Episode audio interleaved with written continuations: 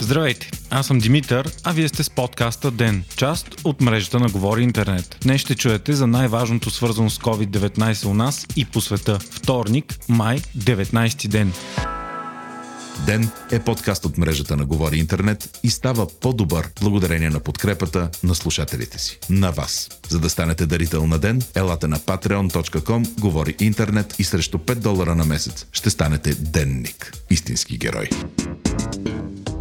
За втори пореден ден новите случаи на COVID-19 у нас са 24 за 24 часа. Направените тестове спрямо онзи ден обаче са почти двойно повече. Днес има и рекорден брой оздравели. 34 души. Така, за първ път от началото на пандемията, оздравелите от коронавирус за денонощие са повече от новите случаи. Освен това, намалява и броя на хората, които са в интензивното от COVID-19. Едва 39. Днес бе взето и решение само 7-8 болници в София да лекуват пациенти с коронавирус. Това се прави, за да може хората с хронични болести, които в последните 2-3 месеца са отлагали лечението си или приема в болници, да могат да получат адекватна медицинска помощ. На сутрешната си пресконференция от щаба заявиха и че са анализирали и разбрали, че е погрешно и неефикасно да се затварят цели квартали, в които има огнища. През месеците карантина бяха затворени няколко ромски гета в страната, както и Банско и село Паничерево. По-ефикасно било да се работи на ниво фамилия и къща. Днес стана ясно и че от 1 юни ще може да се пътува свободно и без 14-дневна карантина между България, Сърбия и Гърция. Очаква се скоро да излезе и решението на Румъния. Това съобщи Бойко Борисов след конферентен разговор с колегите си от съседните ни държави. В случай на преминаване на границата ще се попълва декларация с лични данни и адрес, че гражданинът не е под карантина в страната си и няма симптоми на коронавирус. Освен със съседните страни, разговорите за отпадане на карантината се водят из Германия и Австрия. Междувременно на брифинга Бойко Борисов обяви, че загубите за бюджета от кризата за момента са в рамките на 3,5 милиарда лева. Голямата новина за всички родители е, че от 22 май детските градини и яслите отново ще отворят врати. Все пак министрите на образованието и здравеопазването призоваха родителите, ако имат възможност, да не изпращат децата на градина, тъй като опасността от зараза с коронавирус не е отминала. Министрите апелираха да се търсят други варианти за отглеждане на деца, в чието домове живеят възрастни хора или поне те да не използват градски транспорт. На влизане в градината ще се мери температурата на децата с живачен термометър, който дава по-малко от отклонения от дистанционните термометри. Властите очакват по-малки групи от 10-11 деца средно за страната. Отварянето на детските градини съвпада и с началото на летния сезон, когато много деца отиват в провинцията при баби и дядовци или на вакансия с родителите си и традиционно посещението в градините е по-слабо. Ако някое дете бъде установено като болно от коронавирус, ще бъде затваряна цялата група или дори цялата детска градина. Най-големите тревоги представляват не самите деца, които карат COVID-19 много леко, а хората работещи в градините градините и яслите. Освен това, децата, дори да нямат симптоми, са преносители на вируса и могат да заразят по-възрастните си роднини.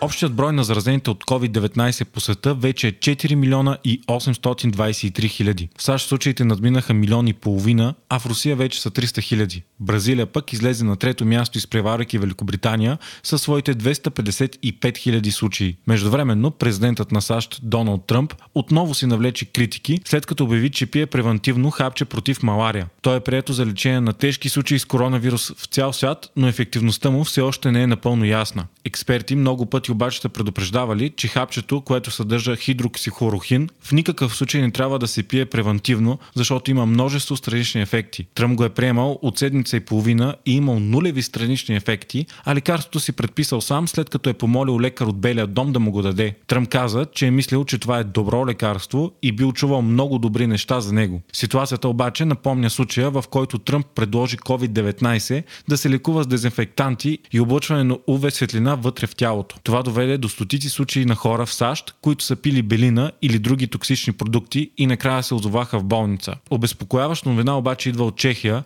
която до сега се справяше много добре с коронавируса и започна да отпуска значително пандемичните си мерки. Там беше отчетен най-големия скок на новозаболели от 4 седмици насам. Днес са регистрирани 111 нови случая и така общият им брой в страната става 8596. За сравнение, в понеделник страната бяха отчетени едва 20 нови случая. Чехия планира от 8 юни да отвори границите си за страни, които се смятат за нерискови от COVID-19. Не стана и ясно, че продажбите на нови автомобили в Европа са се сринали с рекордните 76,3% през месец април. Първият пълен месец под карантина за континента. Спадът е без прецедент откакто се води статистика. Купените нови коли страните от Европейския съюз са 270 хиляди при 1 милион 143 хиляди през април 2019. Най-голям е сривът в Италия с 97,6% и Испания с 96,5%.